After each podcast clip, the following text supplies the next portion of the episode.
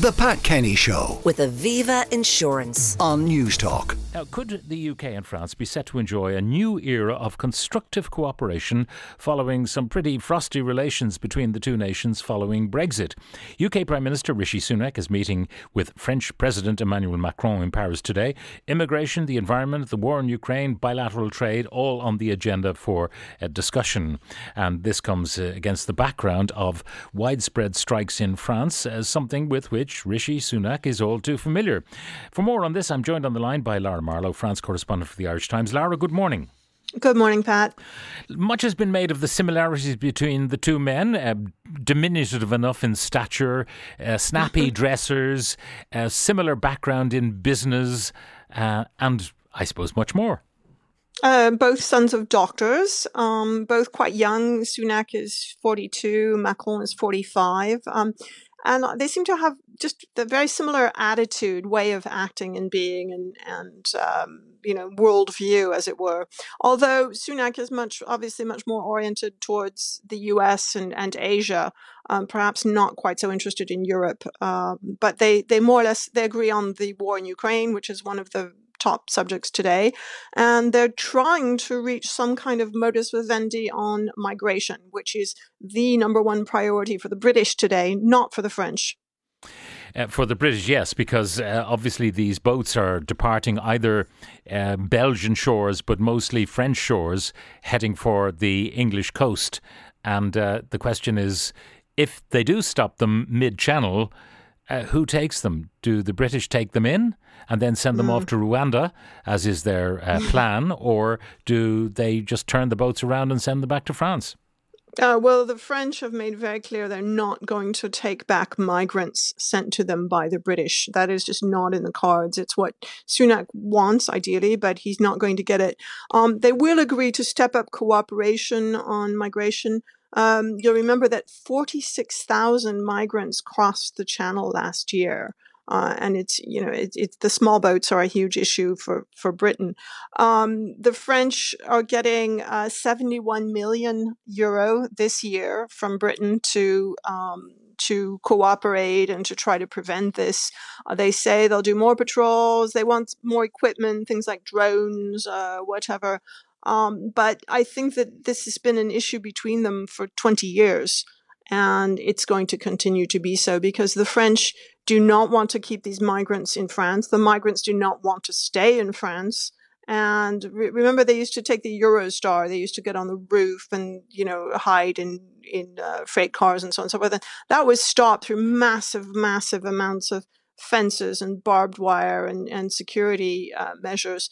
But uh, the boats are another whole other problem, and I, I really don't see how they're going to solve it. I think they can diminish it uh, and they will announce uh, more money. The French want a multi-annual budget uh, for the security cooperation on migrants. Until now, it's been just year by year. So that's one thing they may agree on today.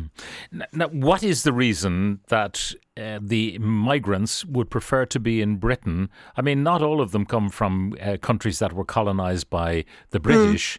Uh, I mean, some of them would have come from co- uh, uh, francophone uh, colonies. Why do they want to get out of France and into Britain? What's the attraction?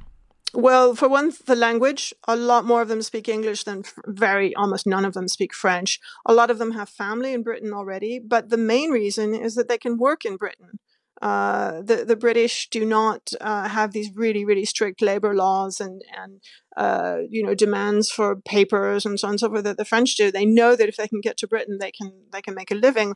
Whereas in France, without your your legal documents, you can't work uh, and the, the bureaucracy is really, really stifling. It's it's very, very hard to live here if you're an illegal. Now, the uh, British are intent on changing the rules whereby people arriving in small boats will not even be eligible for consideration uh, of asylum. And uh, the idea is that they would be dispatched off to some third place. Uh, Rwanda is uh, the place of choice, although that faces all sorts of legal hurdles.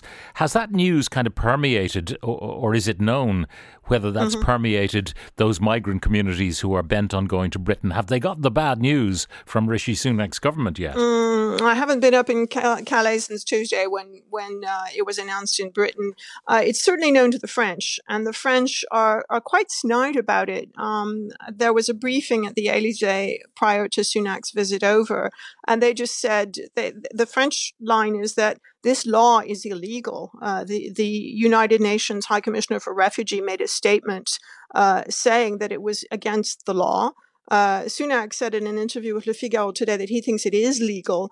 Uh, the French say it's not. They also point out that it won't even be debated in Parliament uh, in Westminster until next September. And they also point out that um, that not a single aircraft has taken off for Kigali in Rwanda yet. Uh, so they're they're quite skeptical about it. They don't think it's they think it's inhumane as well. They point out that the British say that the migrants cannot come to Britain, and yet there's no mechanism for applying an asylum in Britain unless you were already there. So it's it's basically impossible to apply for mm. asylum in Britain, uh, and and and they're quite uh, scathing about this British law, both the proposed law, the new law, and uh, the law as it stands at present. Mm. Uh, has there been any uh, close look given to uh, British people who might be living illegally since Brexit uh, in France, for instance? Um, the British people in France have been very traumatized. I know some, I know one uh, British journalist who actually sold his apartment in Paris because he was trying to get a carte de séjour, a residence card, and, and, and could not do so. It was made so difficult for him. Uh, a lot of them have discovered Irish grandparents, uh, wh- whatever. Uh, but it is it, it, has been very traumatic for the British living uh, in France. Um, I think some of them, I, I don't know, there were some special provisions, but I can't remember the exact criteria of it. Uh, mm. But it's it's difficult for, for British people on the continent anywhere. Yeah. Now, the, the, this migration issue is not probably going to uh, result in any amicable joint communique, so they may have little enough to say about it. They'll probably have more to say about Ukraine. Yes, uh, they have a, a, similar, although the rhetoric is is more gung ho and and hawkish on the British side. Um, they basically have the same point of view on on Ukraine, which is that Russia cannot be allowed to win, and that the West must continue to support Ukraine. Uh, the war in Ukraine has really brought them much closer together, and uh, they want to increase defense cooperation. Um, both countries are very low on weapon stocks and, and ammunition. They might they're going to consider some uh, joint defense initiatives. Although in the past, the big defense projects, uh, which they're both saying today are the cornerstone of their relationship, a lot of them have fallen through. For example, at one point they were going to develop an aircraft carrier together, and that that died the death. Um, so it'll be very interesting to see what they they do on defense. I mean, they're the only two countries. Um, what I can't say in Europe because Britain is no longer in Europe, but they they're they're both on the UN Security Council. They both have nuclear um, weapons. The only only two countries in Europe and former Europe uh, that have nuclear weapons. They both have, you know, a sort of projection force abroad. They they fought together in Libya and you know to overthrow Gaddafi.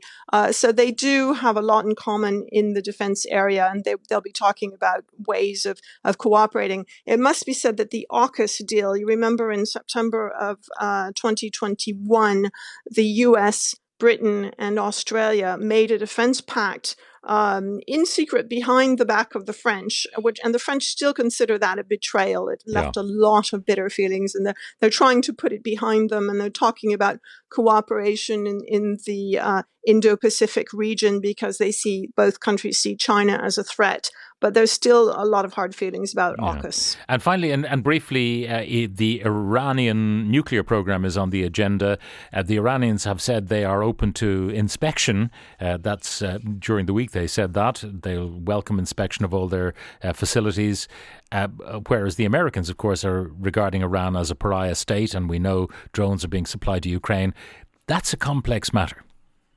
It is very much so. Um, neither France nor Britain has really taken a leading role in this, but they will be talking about it today. And both countries feel very strongly that Iran should not be allowed to obtain nuclear weapons. But I think both countries would, would be very pleased if some kind of an accommodation was found, if the IAEA could could make these inspections and, and the crisis could be averted. Lara Marlowe, France correspondent for the Irish Times, thank you very much for joining us. The Pat Kenny Show with Aviva Insurance. Weekdays at 9 a.m. on Newstalk.